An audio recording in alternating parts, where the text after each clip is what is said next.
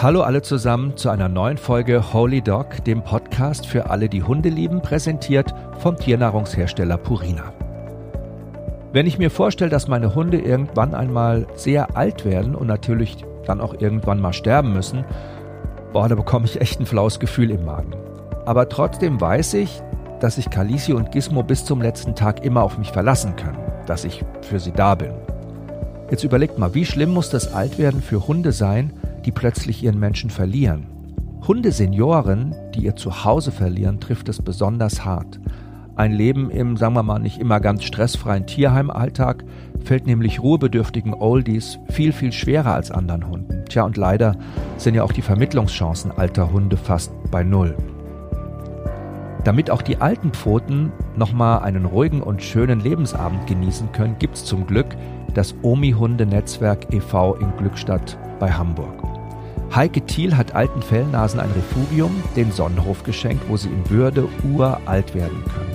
Dort betreut, betüttelt und versorgt sie sie mit vielen ehrenamtlichen Helfern. Ich habe die Omis und die Opis vor ein paar Wochen selber kennengelernt, die Heike und ihr ganzes Projekt besucht bei Dreharbeiten und irgendwie war mir sofort klar, ich muss mit ihr eine Podcast-Folge zum Thema alte Hunde machen, weil auf jeden von uns diese Phase im Leben unserer Hunde ja auch mal zukommt. In dieser Folge Holy Dog erfahrt ihr unter anderem, wie man die begrenzte Zeit mit seinem alten Hund optimal nutzt und was man von ihm vielleicht sogar noch lernen kann. Es wird lustig, fröhlich, aber ich warne euch jetzt schon mal vor, auch sehr emotional. Macht einfach euer Herz auf. Ja, und dann kann's losgehen.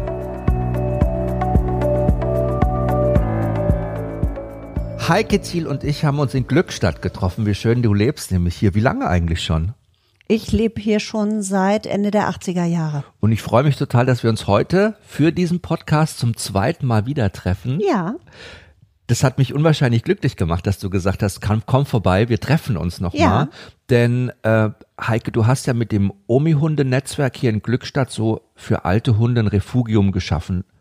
Du hast ihnen den Sonnenhof Ja, genau. geschenkt, wo sie in Würde altern können. Ja.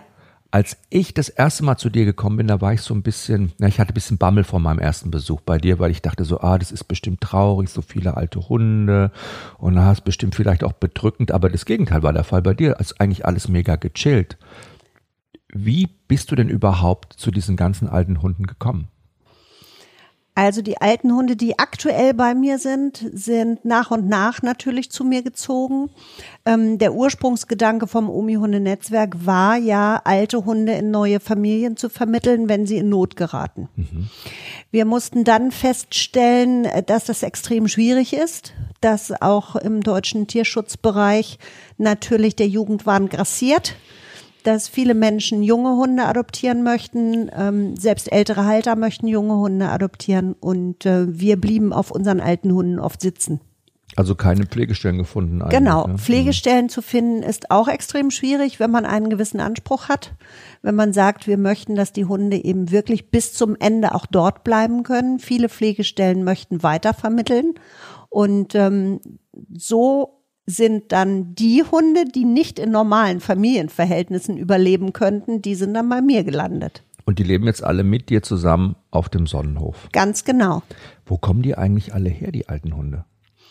Ähm, wir übernehmen hochoffiziell nur Hunde, die bisher in Deutschland gelebt haben, weil wir keine Impfaktionen starten möchten, bevor wir Hunde über eine Grenze holen. Allerdings kommen die ursprünglich von sonst woher. Also unsere allererste äh, Omi-Hündin kam ursprünglich vom Sinai, hat dann jahrelang in Celle gelebt und äh, ist dann dort in der Familie rausgeflogen in den Garten, weil sie angeblich inkontinent war. So, aber die meisten Hunde, die zu uns kommen, äh, kommen aus einer ganz normalen Familiensituation, ähm, wurden vorher von Senioren gehalten und der Senior kann sich dann nicht mehr kümmern. Das ist der Hauptgrund, warum Hunde bei uns landen. Das ist eigentlich total traurig, wenn man sich das überlegt. Ne? Da verbringt man als Hund sein ganzes Leben lang mit seinem Menschen zusammen. Dann wird der Mensch auch alt. Man wird zusammen eigentlich alt. Ja, Und plötzlich kann der eine für den anderen nicht mehr da sein. Ja, also der Hund von sich aus würde ja niemals ausziehen. Mhm. Ähm, für den ist das natürlich ein Kulturschock, nochmal wieder umzuziehen. Aber für viele Hunde ist es auch eine echte Chance, nochmal ein richtig schönes, aktives Leben zu haben. Haben die denn die Möglichkeit, ihre alten Besitzer dann nochmal zu sehen oder verabschieden die sich dann komplett von denen und starten nochmal ein neues Leben? Ja, also wir machen einen kompletten Schnitt weil wir die Hunde nicht durcheinander bringen möchten. Wir haben die Erfahrung gemacht, dass wenn die Hunde nach einer gewissen Zeit ihr altes Herrchen oder ihr altes Frauchen sehen, dass sie dann kippen können. Mhm. Und dass sie dann wirklich seelisch zusammenbrechen. Und das möchten wir einfach nicht. Das äh, kommunizieren wir auch sehr deutlich mit den alten Haltern und sagen, ihr könnt bei uns anrufen, ihr bekommt ehrliche Antworten, ihr bekommt Fotos, aber bitte, bitte versucht nicht, die Hunde zu besuchen. Finde ich auch am besten. Es ist ja im Tierheim auch oft so, dass die beschlagnahmten Hunde, die aus ja. schwierigen Situationen ja. kommen, die Besitzer dann auch keine Möglichkeit haben. Ja. Einfach zum Schutz der Tiere, ne? Damit ja, genau. der Hund es einfach auch verkraften kann und verarbeiten kann. Ja. Erstmal. Ähm, ich glaube auch das Thema Finanzen spielt eine große Rolle, wenn Hunde älter werden, weil viele Menschen haben ja keine Versicherung für ihre Hunde, keine Krankenversicherung und wenn dann Kosten kommen wie Operationskosten oder Tierarztkosten, dann können die das nicht mehr tragen und wollen dann ihren Hund abgeben. Ähm, das erleben wir hochoffiziell so gut wie nie. Mhm. Ähm, was wir allerdings erleben, ist, dass Hunde, die uns als gesund beschrieben werden, bei uns ankommen und wir gucken denen ins Maul und fallen fast hinten rüber. Also quasi versteckt krank. Ja, die mhm. sind, äh, viele Hunde sind tierärztlich sehr, sehr schlecht versorgt worden in der Vergangenheit. Weil das Geld gefehlt hat, vermutlich. Nicht nur, weil das Geld gefehlt hat, sondern weil bei Senioren leider auch häufig die Notwendigkeit nicht gesehen wird.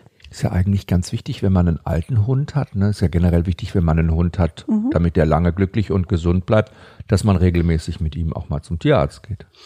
Ja, ich denke, dass ein großes Problem ist tatsächlich, dass die Menschen krankenversichert sind und über unser gesetzliches Kassensystem überhaupt nicht sehen, was das alles kostet.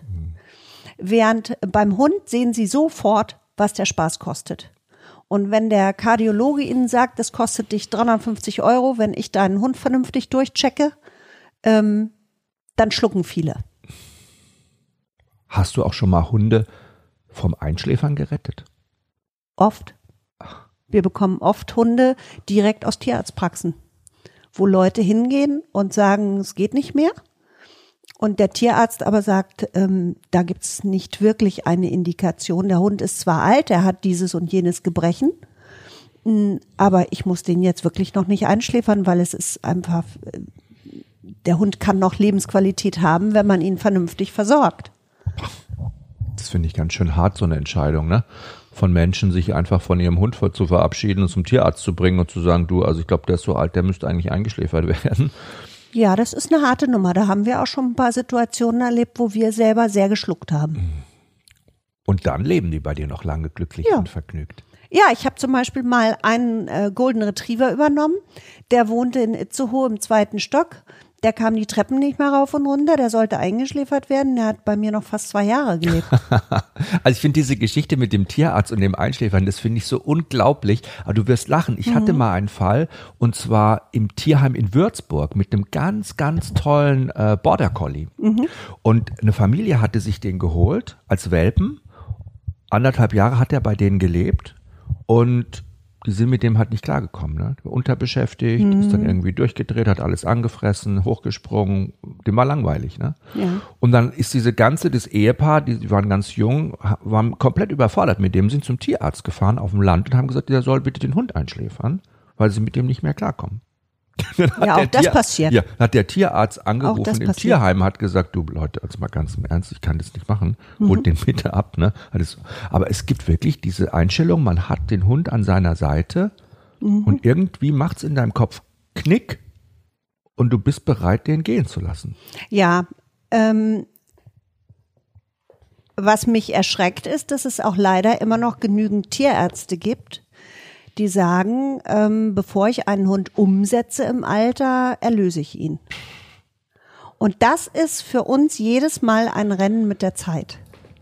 Ja, also wenn ich einen Hund gemeldet bekomme aus einer Familie und die mir sagen, ja, der Tierarzt hat auch gesagt, wir können ihn auch erlösen, dann müssen wir ganz, ganz schnell werden. Mhm. Weil dann ist das Risiko da, wenn wir nicht schnell genug sind, dass dann der Hund tatsächlich eingeschläfert wird Ich weiß nicht, findest du, das hat sich in der letzten Zeit, und du machst es ja nun schon einige Jahre mhm. mit dem Omi-Hunde-Netzwerk, ne? So ein bisschen die Mentalität und die Einstellung gegenüber alten Hunden, so ein bisschen diese Einstellung der Menschen gegenüber alten Menschen mhm. angeglichen, dass man die lieber eher wegschieben möchte, nicht sehen möchte, loswerden möchte, sich nicht so richtig drum kümmert, froh ist, wenn sich jemand anderes drum kümmert es ist eine zwiegespaltene Situation. Es gibt auf der einen Seite immer mehr Menschen, die sehr, sehr bewusst mit dem alten Hund leben und umgehen und die auch bewusst alte Hunde aufnehmen. Es gibt zum Beispiel bei Facebook eine riesige Gruppe, ähm, die sich mit Seniorenhunden beschäftigt und wo wirklich sehr qualifiziert und engagiert drin äh, diskutiert wird. Und es gibt auf der anderen Seite immer mehr Menschen, die so oberflächlichen Hund mehr als Deko haben oder mhm. ja, da muss der Hund zur Couchfarbe passen und der muss ähm, das abwickeln, was ich an Sport gerne machen möchte und wenn er das nicht mehr leisten kann, ja, dann geht er halt.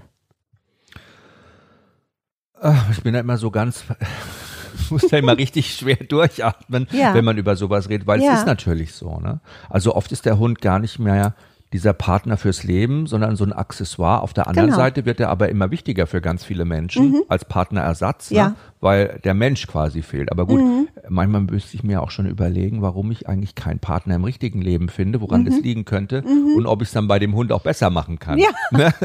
ähm, der älteste Hund, den ich bei dir kennengelernt habe, mhm. die Geschichte muss ich ganz kurz mhm. erzählen, ist 21 Jahre alt.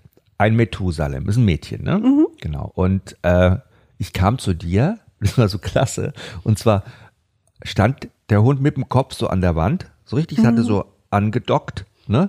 Und war so ganz in sich vertieft. Und ich sagte zu dir, mhm. Heike, ganz kurz, was ist mit dem los, ne? Und du hast gesagt, ach ja, die nimmt mal hier gerade so eine kleine Auszeit, die chillt mal gerade so ein mhm. bisschen. Und dann hast du sie angesprochen, dann war sie aber schon wieder bei uns dabei.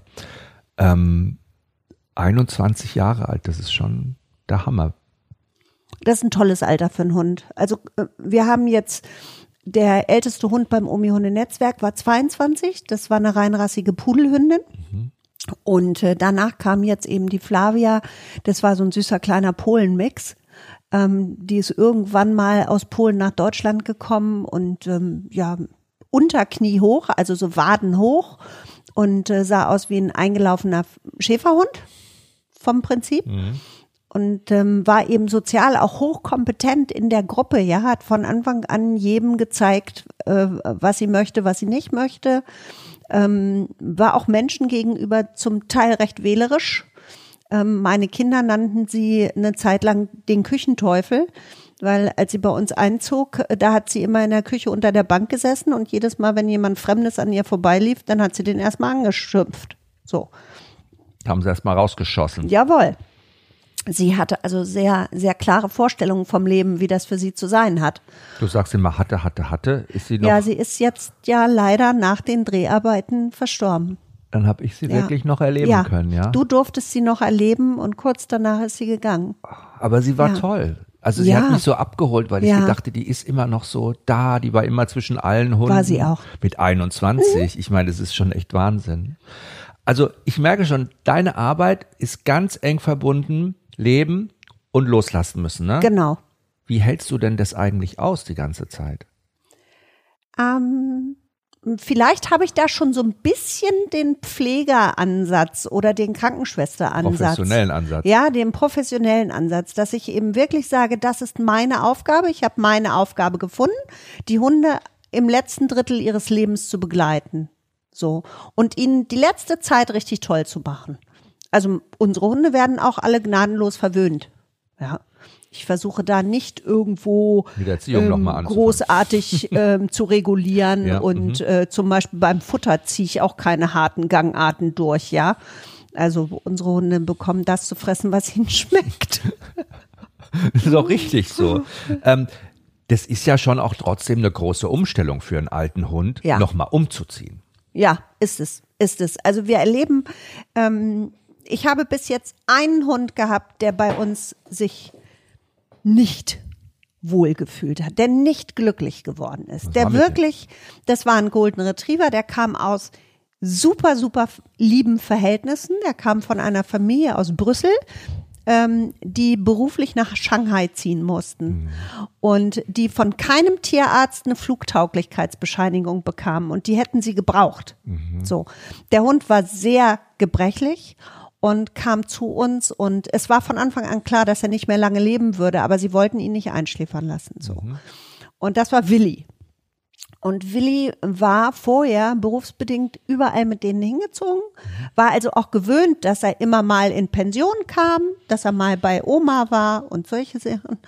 Und dann kam er zu uns. Und als er realisiert hat, dass er nicht wieder abgeholt wird, da, das war furchtbar für ihn. Das war richtig schlimm. Der war ganz traurig.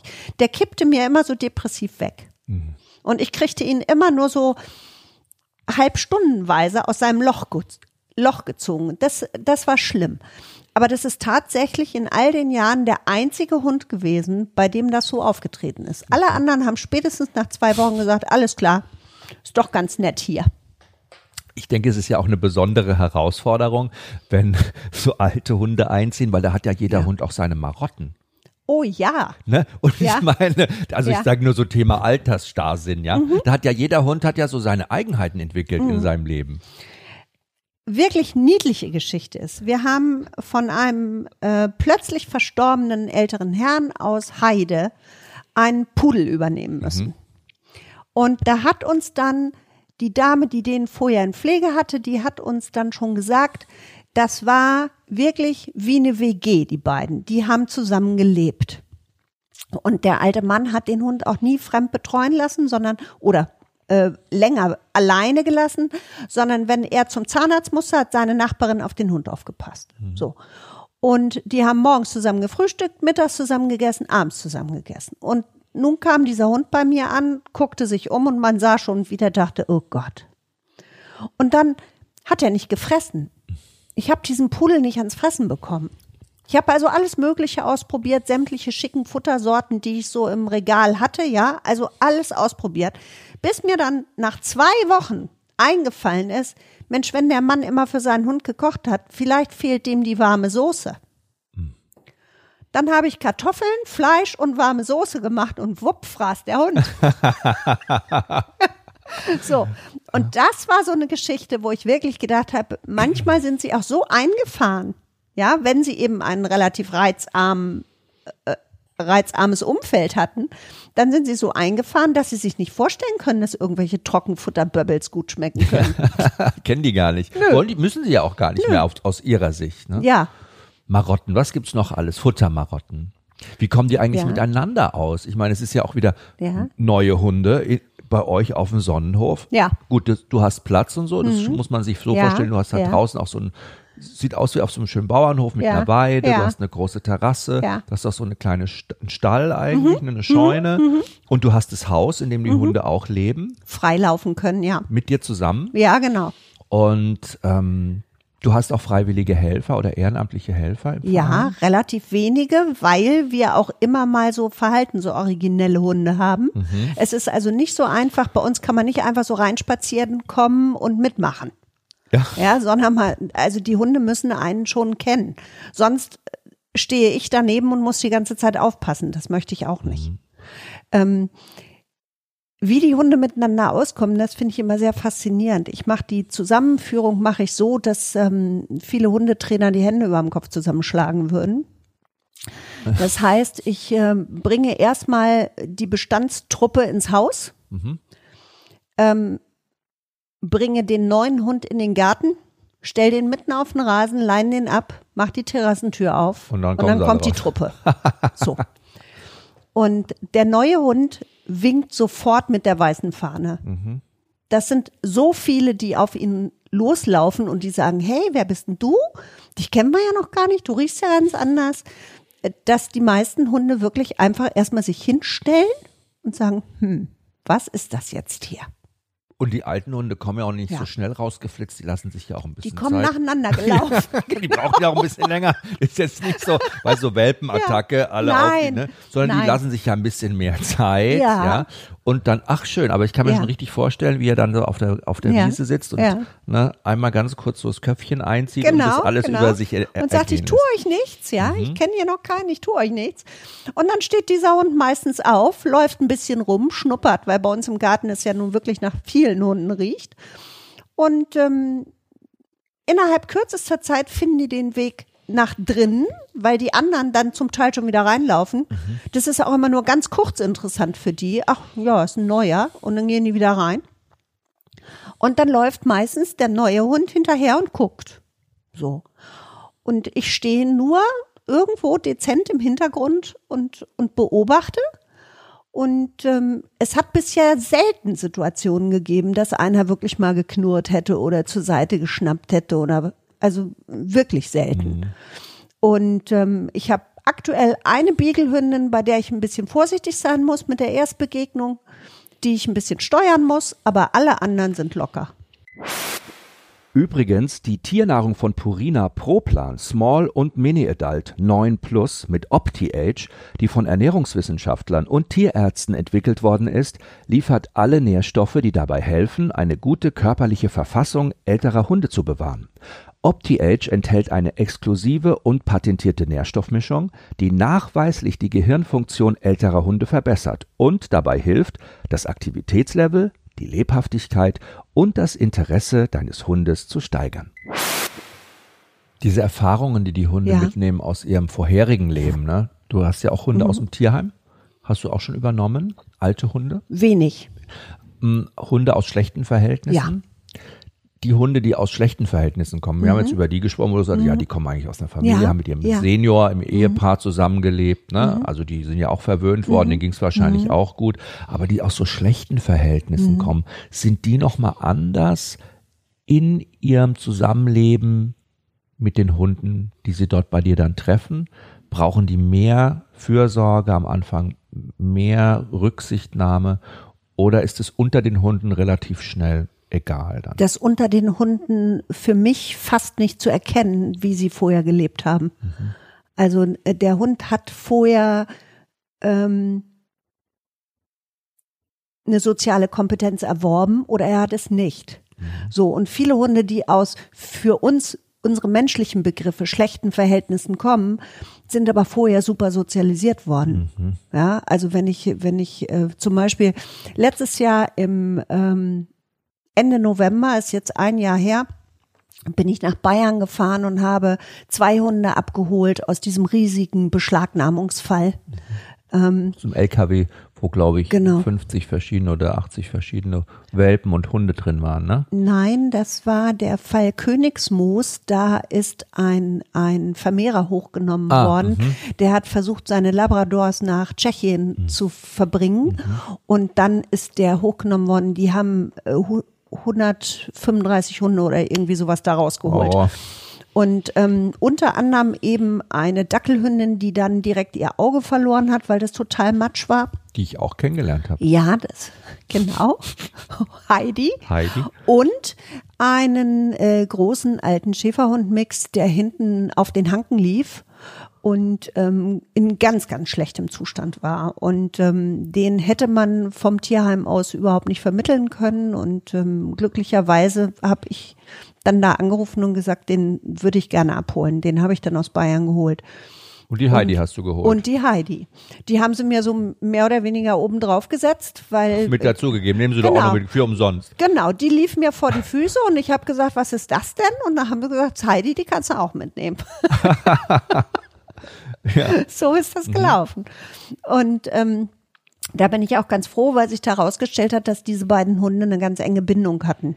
ja, toll. die Heidi hat immer den alten Schäferhund äh, gepflegt. Ähm, der hatte leider nur noch ein halbes Jahr bei uns.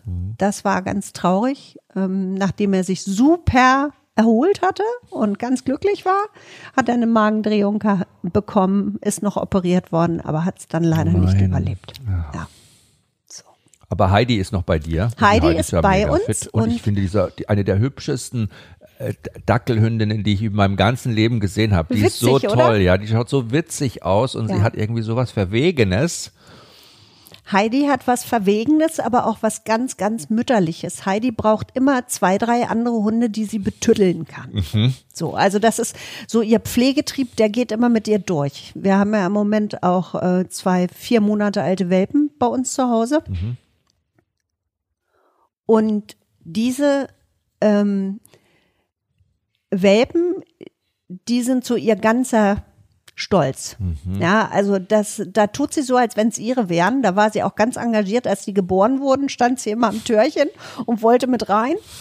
Und ähm, ja, die werden also jeden Tag einmal gewaschen und da wird geguckt, ob alles richtig ist. Und ähm, die müssen auch still sitzen, wenn Heidi das sagt. Finde ich Wahnsinn. Ich finde es vor allen Dingen auch, und du hast es ja schon so ein bisschen angesprochen, so absolut ja, wie soll ich sagen, erfrischend und aber auch ja. irgendwie ungewöhnlich, dass ja. eben bei diesen ganzen alten Hunden, ja. diesen ganzen Senioren, die da rumlaufen und bei dir leben, auch so ganz, ganz viele junge Hunde immer wieder mit dabei sind. Ich habe es ja selber schon erlebt, als ich bei dir war mit dem kleinen Beagle-Welpen, ne, dass plötzlich immer da Welpen noch auftauchen. Ja, das ist eben so meine zweite Leidenschaft, sind die Vermehrerhunde. Ähm, ich bin gefragt worden, ob ich eine hochtragende Beaglehündin übernehmen könnte, die in den nächsten Tagen werfen könnte. Mhm. Und ähm, ja, da ist mein Herz übergelaufen, als ich das erste Bild gesehen habe. Ich habe dann gesagt, okay, die braucht jetzt Hilfe und dann kommt sie halt. Ja, und zwei, zwei Wochen später kamen dann eben zwei Welpen, davon einer schwer behindert. Und ähm, das war eine ganz, ganz anstrengende Aufzuchtsphase, weil das eben dann auch eine Handaufzucht wurde mit großem Risiko und so. Aber ähm, das ist so die andere Seite des, des Lebens, erwische ich da, ja. Ich erwische den Anfang des Lebens und ich erwische das Ende des Lebens. Und das ist ja eine wunderschöne Balance, die alles wieder ins Gleichgewicht genau. bringt. Und die alt gut tut und jung gut tut. Ne? Ja, also, das ist für die alten Hunde total witzig. Ich habe einen ähm, alten ähm, Mops dabei. Kenn ich auch, ich muss immer sagen, kenne ich, kenne kenn ich, kenne ich, kenn genau. Ich. Mhm. Das ist der Mops Gonzo, das ist ein ziemlich stabiler alter Mops. Ja, der mich so an den Gizmo erinnert hat, muss ich sagen. Der ja. sieht ja aus wie der Gizmo mhm. in alt. Okay. Hast du den Gizmo ja, auch gesehen? Genau. Die haben totale ja. Ähnlichkeit. Süß. Ja? ja? Und als ich den Gizmo bei dir, mhm. ich unterbreche dich nur mhm. ungern, aber mhm. ich wollte die Geschichte kurz erzählen, weil die mich so berührt hat. Mhm. Ich bin zu dir gekommen und habe den Gizmo da sitzen sehen. Ich habe den Matthias, als ich nach Hause gekommen bin, erzählt, du, das war so ein bewegender Moment für mich, weil ich mhm. plötzlich meinen Hund da im Alter gesehen habe. Ja, als ganz, wie er ganz mal alt alten, aussehen wird. Wie er alt ja. sein wird. Ja. Sich nicht mehr bewegen können, ja. Skoliose, ja. nicht mehr richtig gucken, ganz verlangsamt. Ja. Aber es war auch irgendwie schön zu sehen, weil auch in diesem alten Tier natürlich so eine ganz tolle Würde steckt. Und und für den Gonzo ist es ähm, eine wahnsinnig schöne Lebenserfahrung bei uns der kommt nämlich aus einer Situation, der hat seit Welpe in einer Familie gelebt. Die haben sich dann dazu einen Schäferhund aus dem Tierschutz geholt. Und diese Schäferhündin hat angefangen, den Gonzo anzugreifen. Mhm. Und zwar richtig ernsthaft anzugreifen. Es hat also mehrere Beißvorfälle gegeben. Mhm. Und dann haben die sich entschlossen, den Gonzo wegzugeben. Wie alt war der Gonzo da? 13. Ach Gott. So. Und so landete Gonzo bei uns. Und Gonzo war am Anfang immer sehr erschrocken, wenn sich ihm ein Hund näherte, weil Gonzo fast nichts sieht, Gonzo hört fast nichts, ist also stark eingeschränkt in seinen mhm. Wahrnehmungen, hat sich immer total erschrocken, wenn einer kam. Und der ist jetzt sowas von glücklich, weil der eine Welpe einen Narren an ihm gefressen hat und immer mit ihm liegen möchte und sich an ihn kuschelt. Und äh, dann sieht man manchmal, wie Gonzo so hochschreckt und denkt, ach ja, ist der der Welpe, ist alles gut. Ja, Eine Warnung. So, ja. Mhm. Und der Anfangs konnte er es nicht glauben, dass ein anderer Hund nett zu ihm ist. Unglaublich, dass er jetzt wirklich diese schöne Erfahrung ja, noch machen kann auf seine ja. letzten Jahre. Ja, ne? das gönne ich ihm auch so. Also das ist das Tolle mit diesen jungen Hunden bei dir, dass auch wieder ein so ein bisschen ja so eine positive Richtung bringt mhm. und sagt, ach guck mal, wie schön es auch und was die auch für eine mhm. Energie und Kraft geben. Ne? Ja. Also eigentlich kann man ja, wenn man so wie du lebst und der mhm. Verein und so wie das Omi-Hunde-Netzwerk funktioniert, ne, so nochmal als sicherer Hafen für diese ganzen alten mhm. Hunde, aber trotzdem auch diese jungen Farbkleckse da zwischendrin, ne, sagen, dass man da ganz viel zu Akzeptanz auch lernen kann im Zusammenleben mit einem alten Hund. Ne? Das Annehmen von, wir haben ja gesagt, jetzt Marotten, damit umzugehen, so eine kleine Leichtigkeit. Ne? Im Grunde zeigen uns ja diese alten Hunde, hey, akzeptiere mich so, wie ich bin, komm mit meinen ganzen Eigenheiten klar. Und das kann man ja auch ins Leben übertragen. Das versuchen wir auch nach außen zu transportieren. Das ist für uns eine ganz wichtige Botschaft nach draußen, ähm, dass wir den Menschen zeigen möchten, es ist total schön, mit einem alten Hund zu leben, wenn ich mich auf ihn einlasse. Mhm. Wenn ich mich darauf einlasse, dass es da ein Alter gibt, dass es da Dinge gibt, die dieser Hund eben nicht mehr leisten kann, dass es dafür aber andere Qualitäten dann gibt. Wie sieht denn eigentlich so der Tagesablauf Ablauf im, im Hundealtenheim aus, sag ich mal? wie, wie ist der Ablauf im Altenheim? Also im Hundealtenheim, der ist gar nicht so fürchterlich anders als im, im normalen mhm. ähm, Familienleben. Ähm, wir stehen auf zwischen sechs und acht. Ah. Also man sieht, das ist schon eine sehr nette, flexible Zeit. Mhm. Ja. Ähm, wir schlafen sehr nah an der Terrassentür, so dass ich früh morgens als erstes mal aufstehe, die Terrassentür aufmache, damit alle die, die ein Bedürfnis spüren, das dann auch erledigen können, ohne jetzt irgendwie noch groß bei Muttern Bescheid zu sagen. Mhm. So, ähm, dann gibt es zwischen acht und neun gibt es bei uns Frühstück. Mhm. Das ist so die aufregendste Zeit für die Hundetruppe. Ähm, das ist auch die einzige Zeit, wo es bei uns mal richtig dolle Gebälle gibt. Ja, ja. also da gibt es natürlich immer welche, die nicht abwarten können, wo sie dann, wo es Protest gibt, weil alle anderen schon was hatten, nur man selber nicht. Das ist ähnlich wie im richtigen Altenheim. Ich durfte das bei meiner Mutter erleben im da hört der Spaß auf bei Also beim ne? Essen hört der Spaß ja, auf. So. Genau. So. Da wird auch manchmal herzhaft gemeckert. Ja. ja. Genauso ist das bei den Hunden auch. Man hat ja auch nicht mehr viel Vergnügungen im Alter. Ja. Es ist ja am Ende bleibt ist es ja aufs Essen ja. wie bei uns Menschen ja. aufs der Essen Sex des Alters. Der Sex des genau. Alters so. Da will man auch seine Portion bekommen. Genau, Mensch. genau. Und wenn der Nachbar dann die drei Scheiben Wurst schon vom Teller genommen hat, dann gibt es auch mal eine Reklamation. Aber ich finde es ja schon mal cool, dass der Blutdruck da auch noch mal so hochfährt. Das ja. brauchen die auch morgens gleich mal so einen kleinen ja. Adrenalinschub. So. Dann ist also richtig was los. Danach ähm, wird ein bisschen durch den Garten getingelt und mhm. dann, dann kommt die Zeit, in der ich wirklich ein bisschen produktiv arbeiten kann. Dann schläft die Truppe nämlich meistens erstmal so von, von 10 bis 13 Uhr. Mhm. Ja, dann ist eigentlich Ruhe bei uns. Und ähm, Danach ähm, hängt es ein bisschen davon ab, was ich so an dem Tag zu tun habe. Ähm, wenn möglich, schnappe ich mir auch ähm, zwei, drei, vier Hunde und fahre in den Wald oder an, an die Elbe. Und ähm, ja, dann muss ich natürlich gucken, ob irgendwelche Tierarztbesuche anstehen. Das ist ja bei uns natürlich dann auch ein anderer Faktor als beim normalen Hundehalter, der einen Hund hat. Wir sind Stammkunde beim Tierarzt. Wie viele Hunde leben gerade bei dir auf dem Sonnenhof? 14. 14 bei uns leben immer 14 Hunde. Das ist quasi immer ja. die magische Zahl. Die magische Zahl, genau. Ähm, ist ein spannender Tag. Und ja. dann geht's früh ins Bett, oder? Es geht relativ früh ins Bett. Also ich habe ja natürlich auch Vereinsarbeit zu leisten. Mhm. Äh, das heißt, ich betreue unsere Facebook-Accounts, ich betreue die äh, Website, ich mache die Bankgeschichten. Das heißt, wenn ich die Post reingeholt habe und irgendwelche Rechnungen zu begleichen sind, solche Dinge muss ich auch machen. Das ist PC-Arbeit, die kann ich sehr entspannt bei uns im Wohnzimmer neben den Hunden leisten. Mhm. Das geht ganz prima. Ähm, gegen Abend gibt es natürlich noch mal ein bisschen Aufruhr, weil es ja auch genügend Hunde gibt, die dann zwei Mahlzeiten am Tag haben. Wir haben sogar Hunde, die drei Mahlzeiten brauchen. Die muss ich immer elegant zwischendurch versorgen, sodass eben die, die futterneidisch sind, dann sich nicht aufregen. So. Dass es keinen Aufstand ne? gibt im genau. Altenheim. Denn ich muss ja auch ähm, ja so. manches Medikament ja. ähm, dann eben verabreichen. Mhm.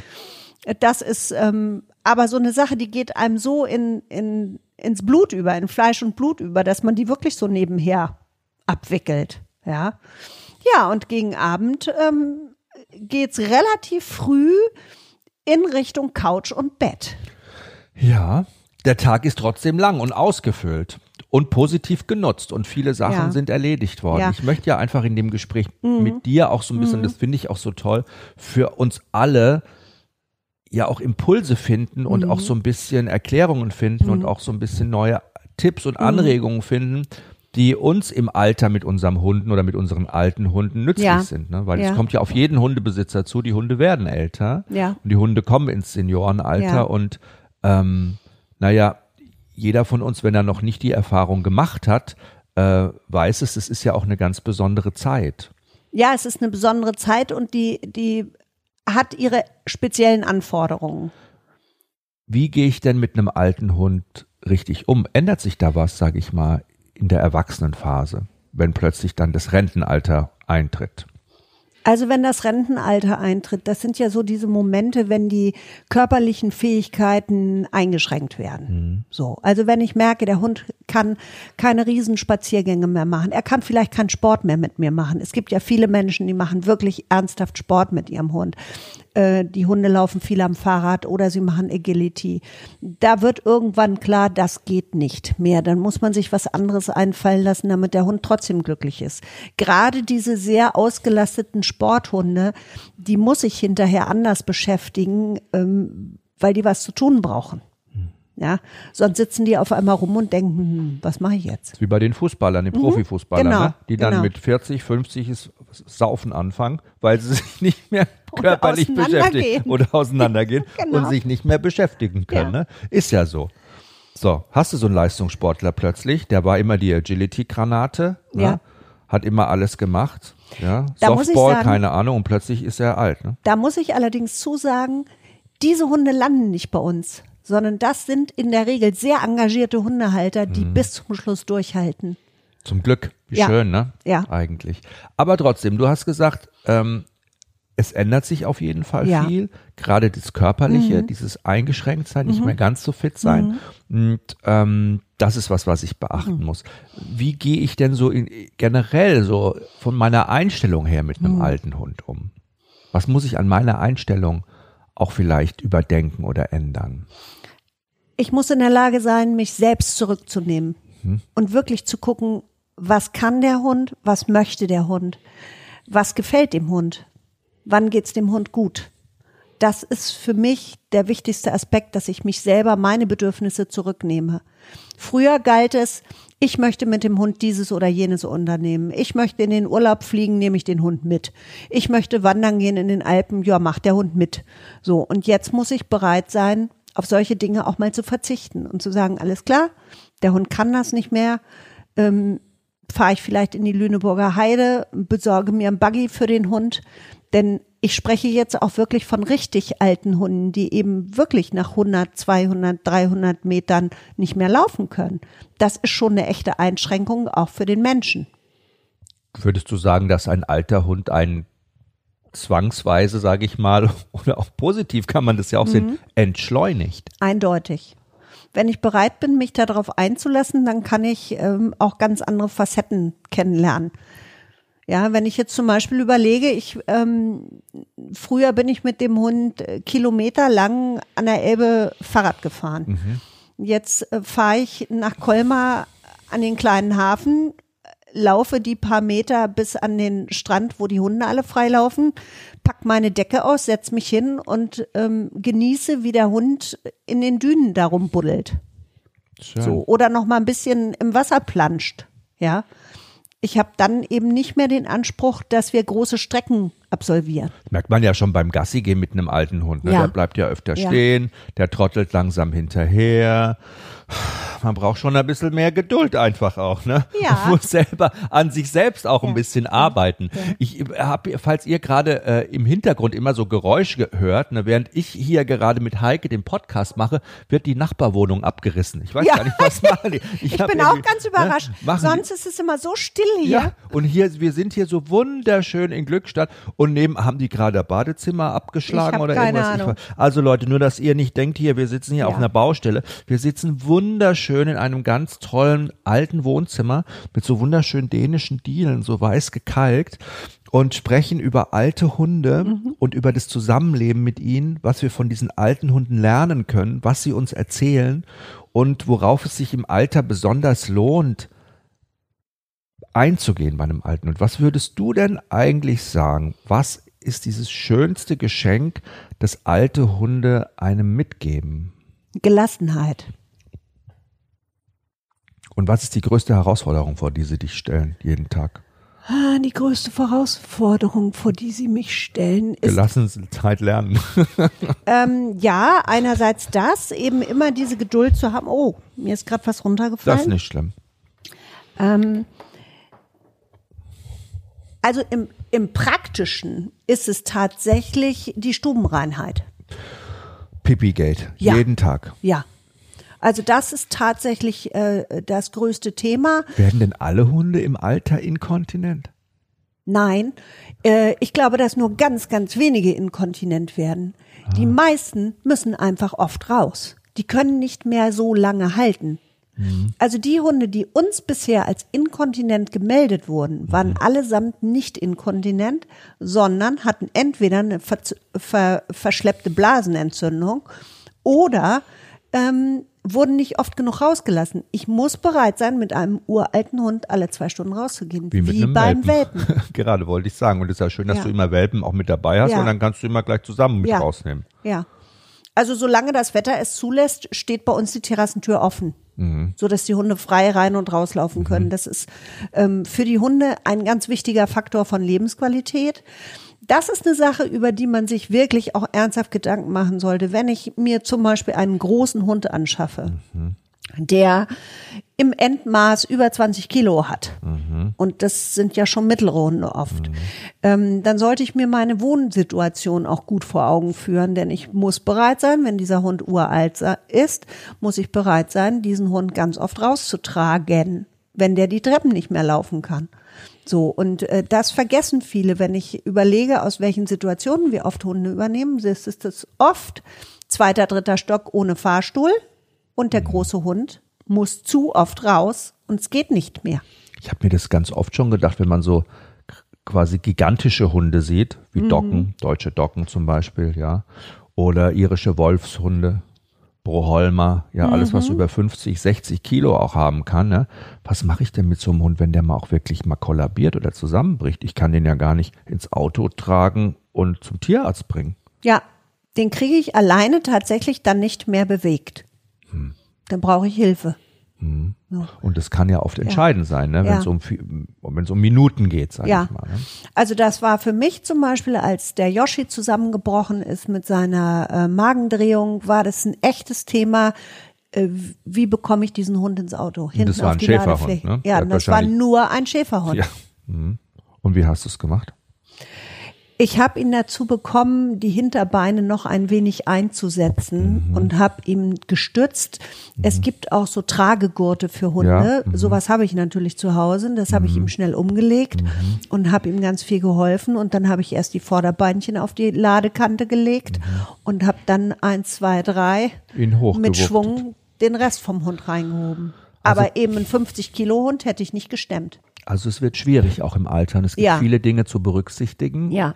Und ich glaube, wenn man immer eine innige Beziehung und innige Mhm. Bindung zu seinem Hund hatte, dann ist man auch bereit für seinen Hund irgendwie sich Veränderungen nochmal selbst auch aufzulasten und dann nochmal auch selber den Lebensraum oder sich die Wohnung oder sich Zusatz irgendwas zu besorgen, Ja. wie man das machen kann. Das heißt nicht, Ja. dass man sich einen Treppenlift einbauen soll ins Haus, aber vielleicht gibt es ja, hast du schon mal gehört, dass Leute auch umgezogen sind oder in eine andere Wohnsituation gegangen sind, damit sie mit ihrem Hund zusammenleben konnten? Nein, leider nicht. Hm, Wäre aber schön eigentlich. Ja, Ne? aber das, das habe ich noch nicht erlebt. Ähm, das ist auch ein Grund, warum wir Hunde bekommen, weil Menschen umziehen Mhm. und äh, dann die Hundehaltung nicht mehr möglich ist. Das verstehe ich zum So. Beispiel überhaupt gar nicht, weil ich denke, mir, ich würde ja nicht. nie in eine Wohnung ziehen, wo ich meinen Hund nicht mitnehmen darf. Also da total Schwachsinn. Es gibt ja genug, Mhm. Ja. also ne?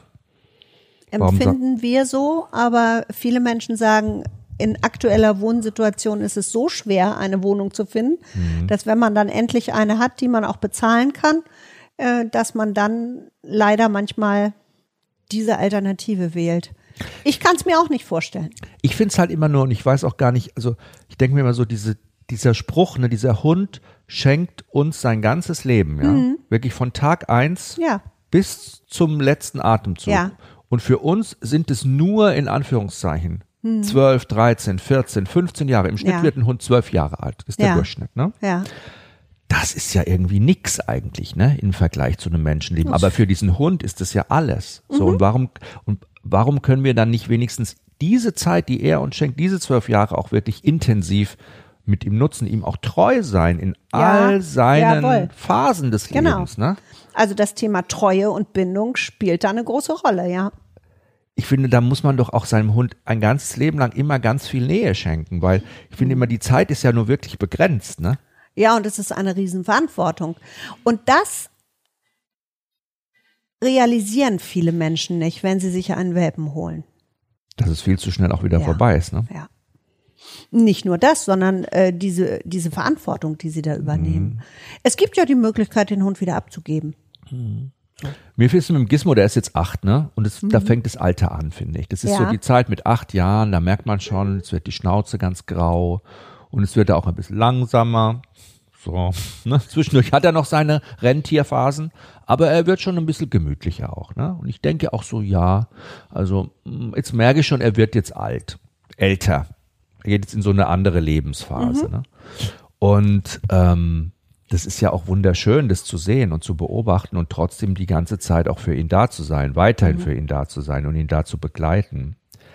Ähm, ich fände schön, wenn wir mal so für alle, die mit ihrem Hund zusammenleben, so eine Top 5 aufstellen könnten, wo wir sagen, das sind so die wichtigsten Dinge, die wir im Hinterkopf behalten sollten, wenn unser Hund in diese Phase des Altwerdens eintaucht, die ja auch so ganz schleichend geht. Und ich muss sagen, das geht auch schnell. Ne? Das kann innerhalb von einem halben Jahr sein, dass der Hund sich verändert, weil Hunde anders altern. Hunde altern, Tara. ja, Rums, ähm, altern komplett anders und ähm, es gibt eben auch einige Phänomene, die sehr plötzlich auftreten können. Ich habe also schon mehrfach Hunde erlebt, die innerhalb weniger Wochen taub oder blind geworden sind. Und da als Halter drauf einzugehen und äh, die Geduld zu haben, sich mit dem Hund erstmal drauf einzustellen, das denke ich ist das Wichtigste. Wir haben gesagt, da haben wir schon drüber gesprochen, den Hund auslasten, auch im Alter, ist wichtig, ne, weil Ja. auch Hunde im Alter Auslastung brauchen.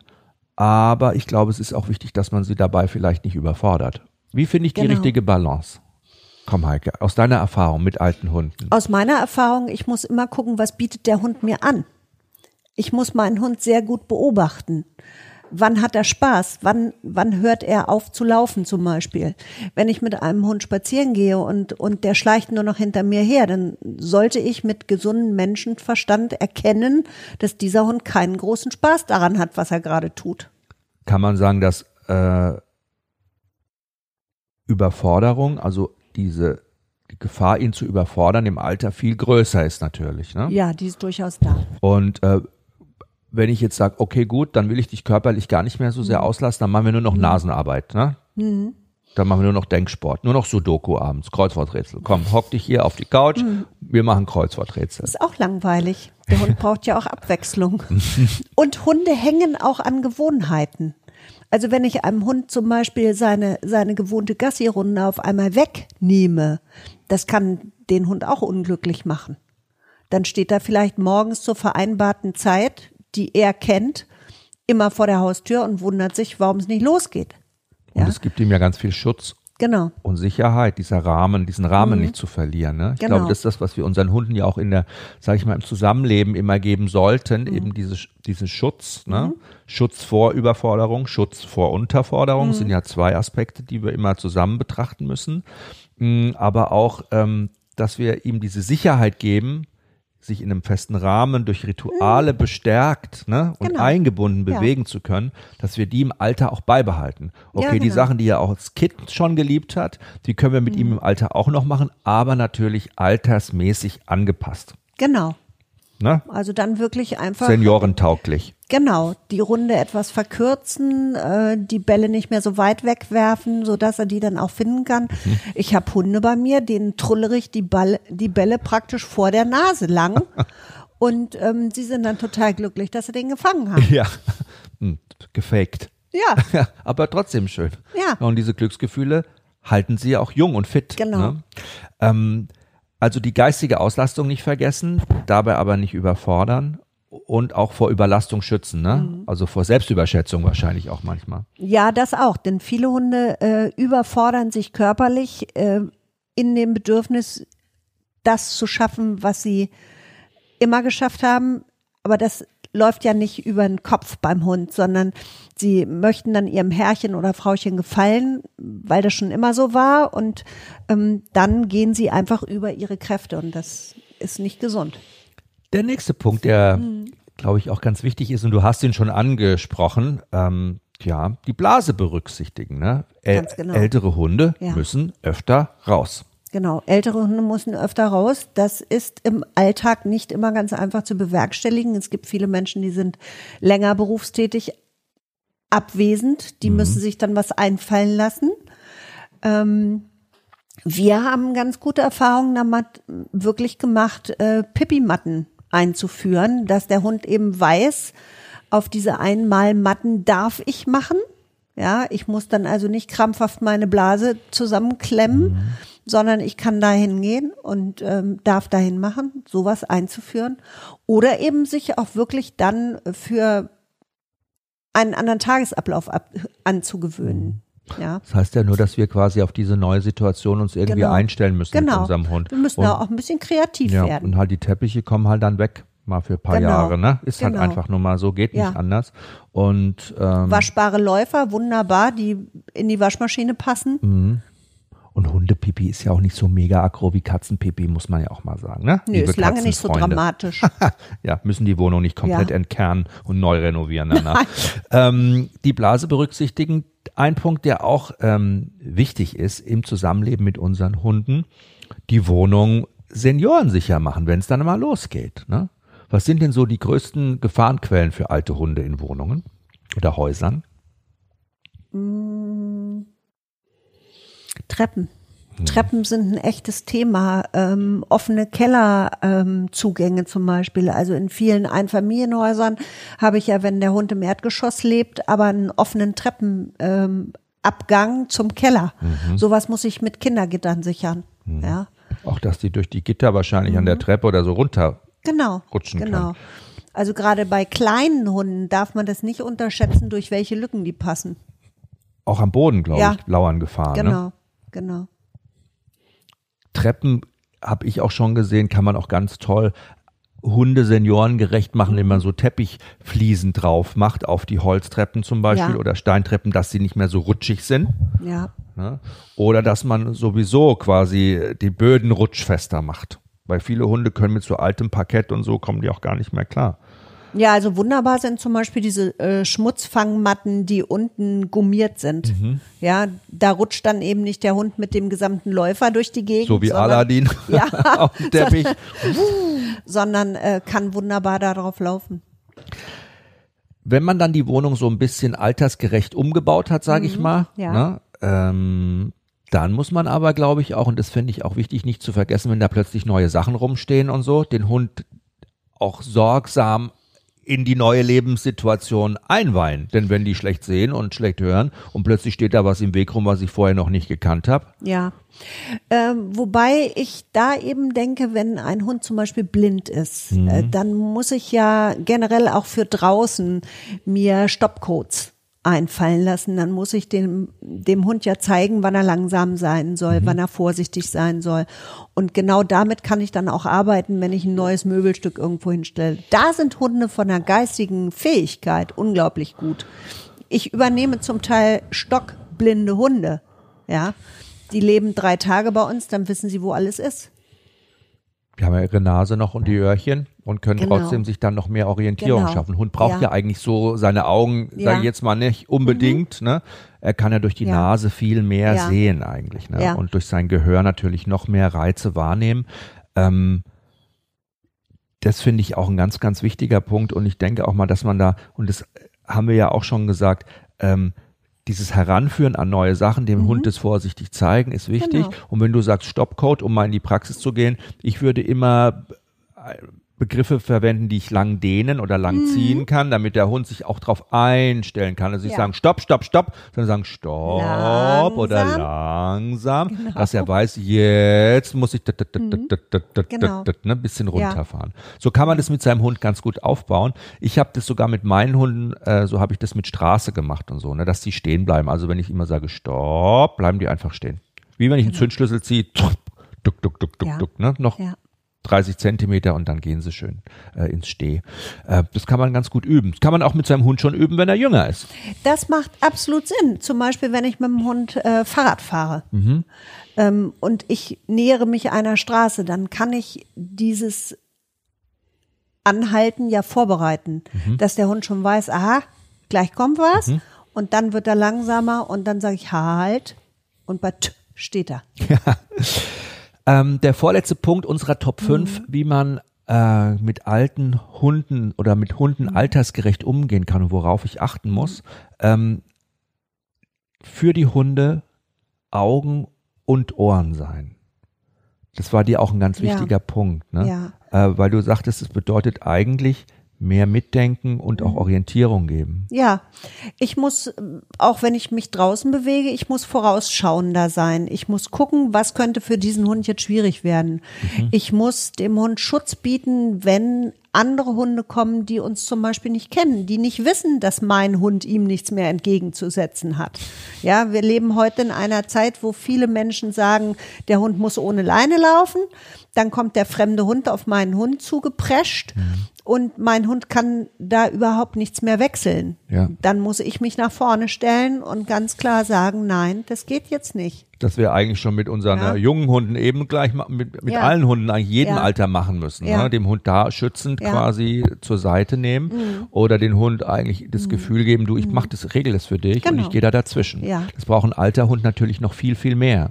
Ja. Nimmt er das auch mehr in Anspruch? Nehmen das alte Hunde mehr in Anspruch auch? Erwarten die das? Spürst du das? Sehr dankbar. Mhm. Sehr dankbar. Die sind heilfroh, wenn man sich kümmert. Ich denke mal, dass diese Individualdistanz, von der wir immer sprechen ja. bei Hunden, ne, dieser Wohlfühlradius, ja. den jeder Hund hat, mal mehr, mal weniger, bei alten Hunden viel größer auch ist. Noch, ja. Ne? Die sind also heilfroh, wenn sie Dinge nicht mehr regeln müssen, weil sie selbst einfach auch erkennen, dass sie es gar nicht können. Die sind sich ihrer körperlichen Schwächen gegenüber einem anderen Hund durchaus bewusst. Mhm. Und andere Hunde, glaube ich, spüren das ja auch. Und das veranlasst mhm. viele Hunde natürlich auch, sag ich mal, wenn sie sich nicht so gut benehmen können, äh, dazu auch ältere Hunde dann auch ein bisschen zu bossen, sag ich mal. Ne? Genau, einfach mal so ein bisschen umzurumpeln. Ja, der kann ja nicht mehr aus dem Weg gehen. Ne? Eieiei. Äh, der letzte Punkt, und es war der wichtigste Punkt im Umgang mit unseren alten Hunden, ist Geduld. Genau. Alles ein bisschen Sutsche. Ja. So. Ja.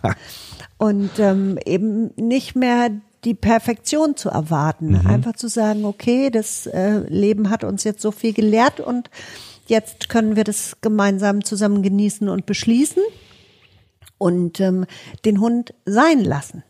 Mhm. Ja, wenn mein Hund eben jetzt nicht mit mir irgendwas spielen möchte ähm, und sich einfach nur entspannt zur Seite dreht, dann muss ich damit umgehen können und muss sagen, alles klar, dann machst du, was du möchtest und ich guck zu.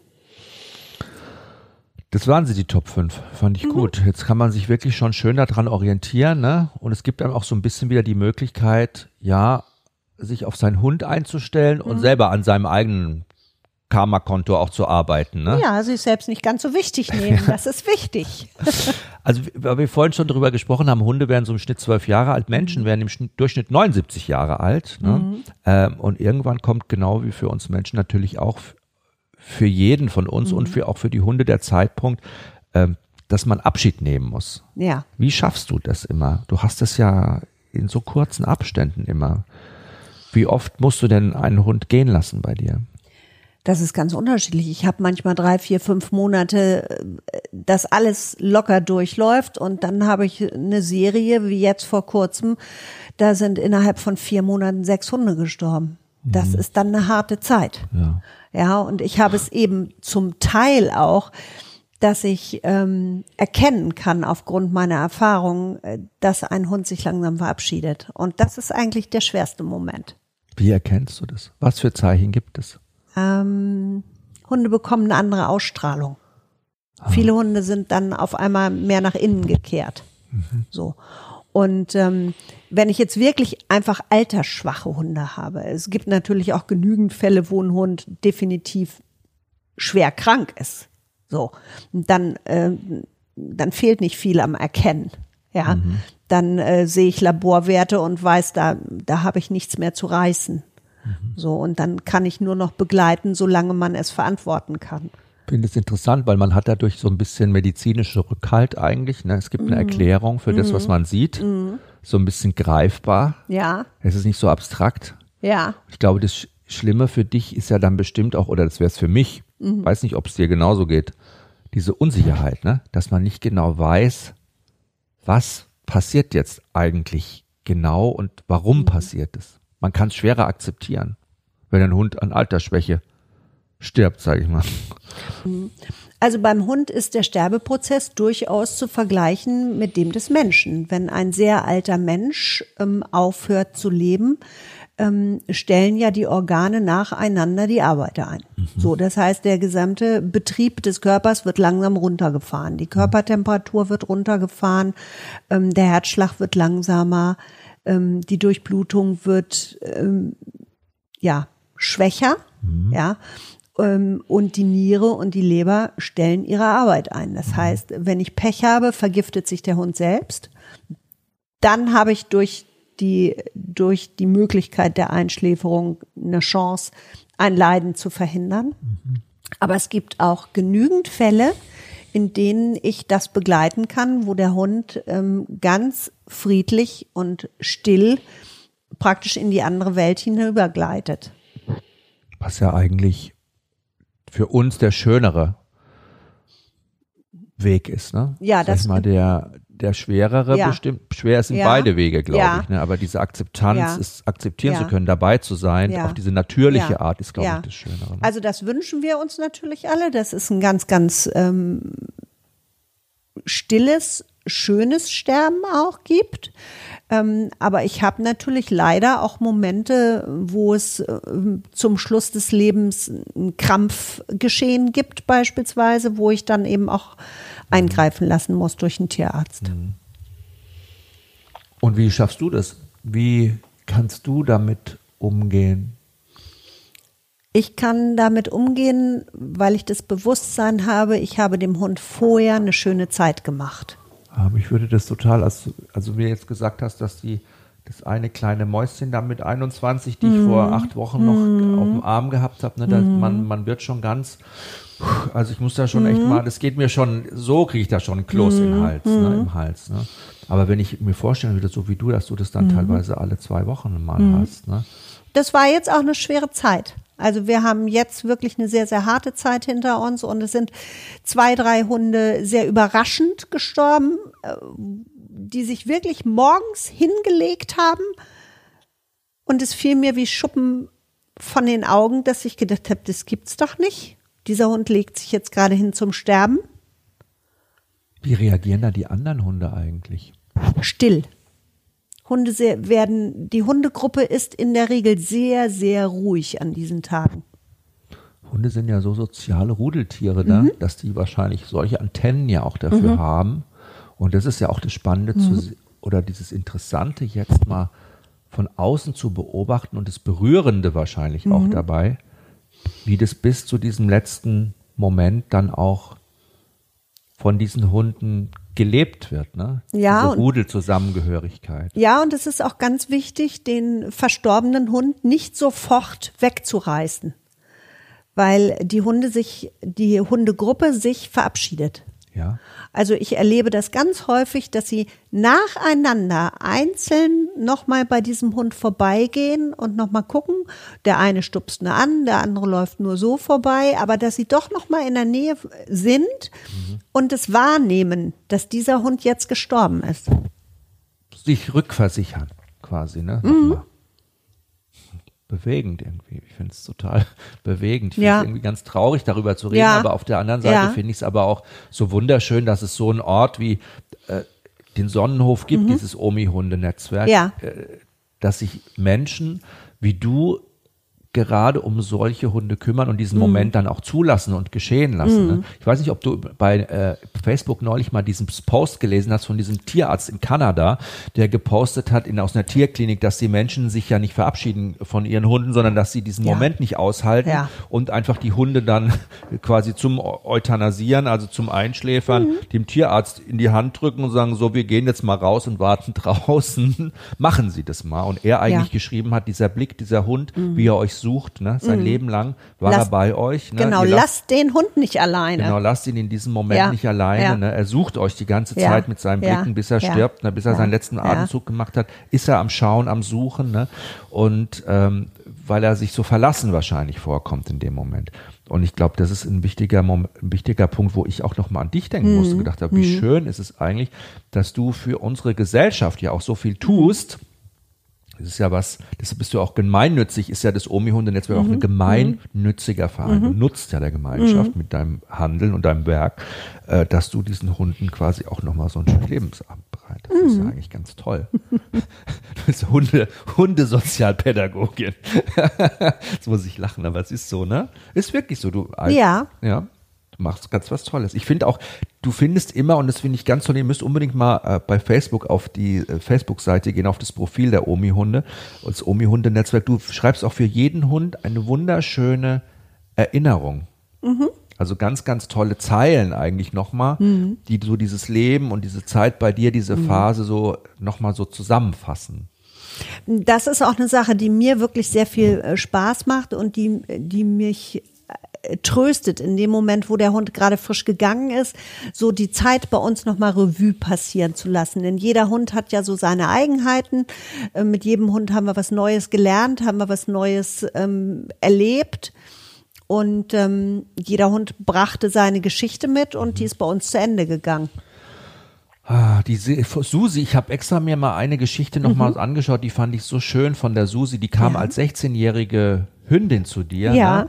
Äh, Und die ist, glaube ich, dem, vom Tierarzt gekommen zu dir. Die sollte Ja, genau. eingeschläfert Genau. werden. Und ähm, sie kam aber dann zu dir und ähm, ich glaube, vielleicht könntest du das mal vorlesen. Das jetzt würde mich wahnsinnig freuen. Ja. Es wäre mal schön, das zu sehen, Okay. auch für uns mal zu sehen, ähm, mit wie viel Liebe und wie viel Respekt und wie viel Persönlichkeit du jedem Hund gibst. Okay, dann äh, beschreibe ich die Susi vielleicht einmal ganz kurz rein äußerlich. Ähm, Susi war ein äh, tiefschwarzer ähm, Dackel-Cocker-Mix und ähm, lief auf et etwas tiefer gelegten Beinen und war etwas übergewichtig, als sie bei uns ankam und äh, hatte so einen lustigen, schwingenden Trab. So, also das war mit die dem Susi. Hinterteil so- Genau, ja. Mhm. genau, das wackelte alles so Ja. niedlich bei ihr. So, und dann lese ich jetzt mal vor. Also Susi, geboren circa 2001, so genau wissen wir das nicht, gestorben am 8. Oktober 2019. Susi Sonnenhof.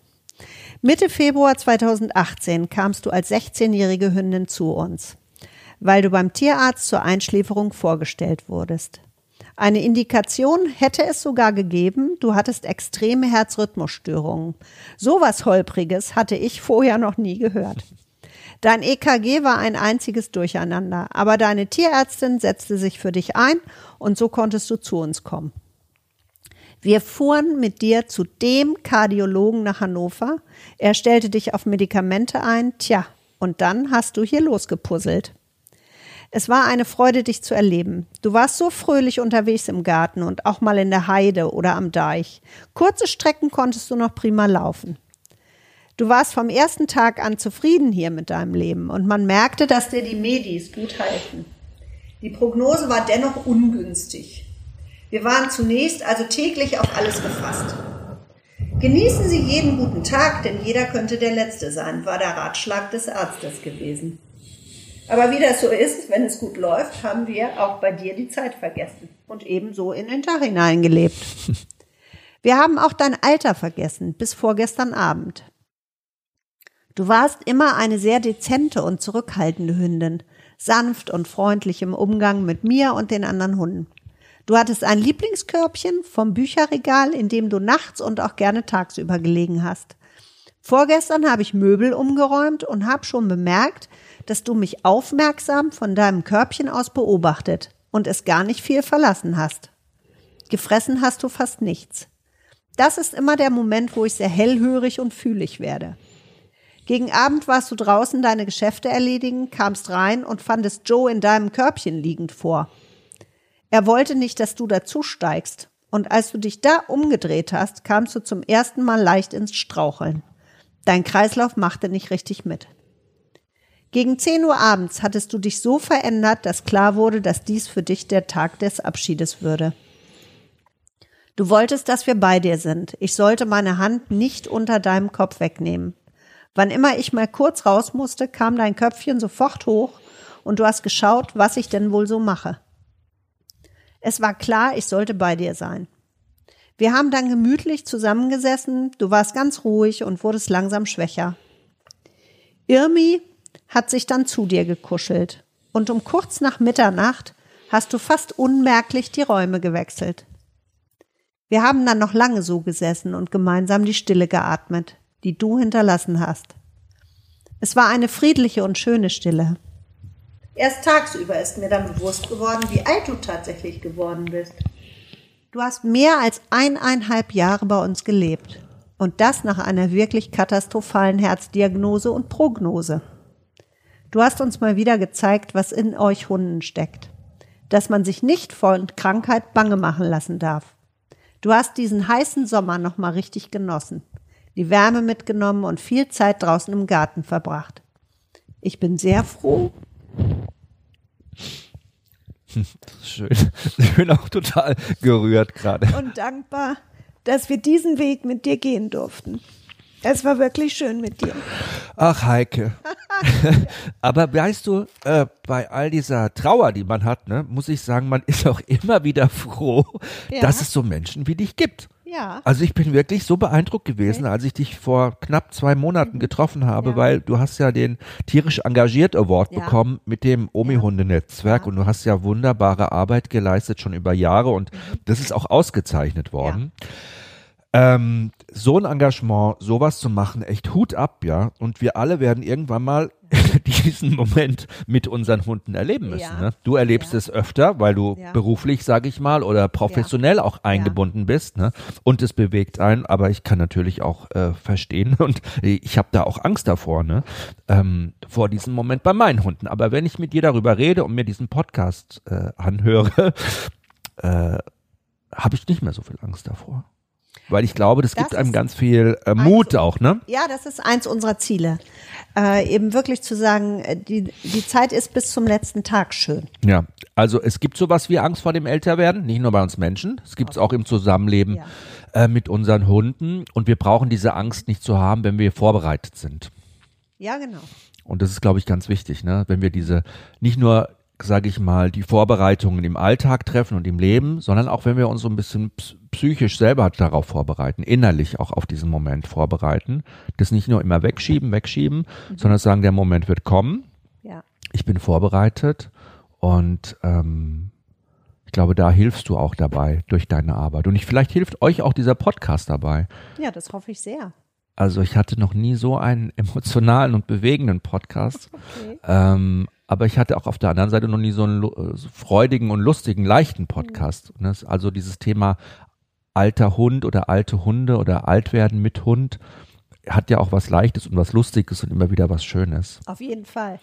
Und wenn die so rumhüpfen zu Hause und rumwackeln, ist ja auch irgendwie süß, denen zu helfen und zuzugucken, ne? Ja, genau. Die kleinen Mäuse. Ja. Was ist euer nächstes Projekt? Was steht als nächstes an? Brauchst du nicht wahnsinnig viele? Gut, Spenden braucht ihr immer, aber ihr, ja. ne, ihr habt ja auch ein hohes, ihr habt ja auch ein hohes Finanzaufkommen. Also bei uns ist tatsächlich äh, der Hauptbatzen sind Tierarztkosten. Äh, wir zahlen Tierarztkosten hier in Deutschland nach deutscher Gebührenordnung. Mhm. Das dürfen wir nicht unterschätzen. Wir bekommen keine Kastration für 80 Euro. Wenn wir eine alte Hündin haben, die ähm, wegen einer Gebärmuttervereiterung kastriert werden muss, dann sind wir locker bei 400 bis 500 Euro mit einer Top-Narkose. Mhm. Ja, also da muss eine Beatmungsnarkose, da muss eine permanente Überwachung in der OP laufen, mhm. da muss eine gute Nachsorge sein. Das sind andere Kostenfaktoren, als man bei jungen Hunden auch oft hat. Mhm. Und ähm, ja, Tierärzte nehmen eben leider auch keine Futterspenden, sondern die brauchen Geld. Ja. Und insofern ist das unser Hauptproblem. Also viel mehr Unterstützung, ja. mehr Spenden. Ja. Und ein paar Volunteers wahrscheinlich, ne? Paar ja, und was wir eben brauchen, sind wirklich äh, Pflegestellen, die bereit sind, einen alten Hund bis zum Schluss ähm, zu betütteln. Das wäre schön. Vielleicht, ja. wenn ihr, wenn ihr zuhört und wenn ihr auch vielleicht äh, die Kraft habt und auch ja, den Esprit hat, man muss auch, ne, man braucht auch Humor auf jeden Fall. Genau. Ne, man, man braucht, braucht viel Humor. Humor man sollte nicht selbst mit sich so fürchterlich zu tun haben und kämpfen müssen, sondern man sollte schon entspannt und locker auch in den Tag gehen. Das Omi-Hundenetzwerk. Wunderschön. Liebe Heike, vielen Dank für diesen tollen Podcast, diese tolle Stunde mit dir. Und ähm, ich wünsche euch weiter ganz viel Erfolg, ganz viele tolle Hundchen, die zu euch kommen können. Ja, und ganz viele Menschen, die euch unterstützen und deinem tollen Weg folgen. Dankeschön, das wünschen wir uns auch.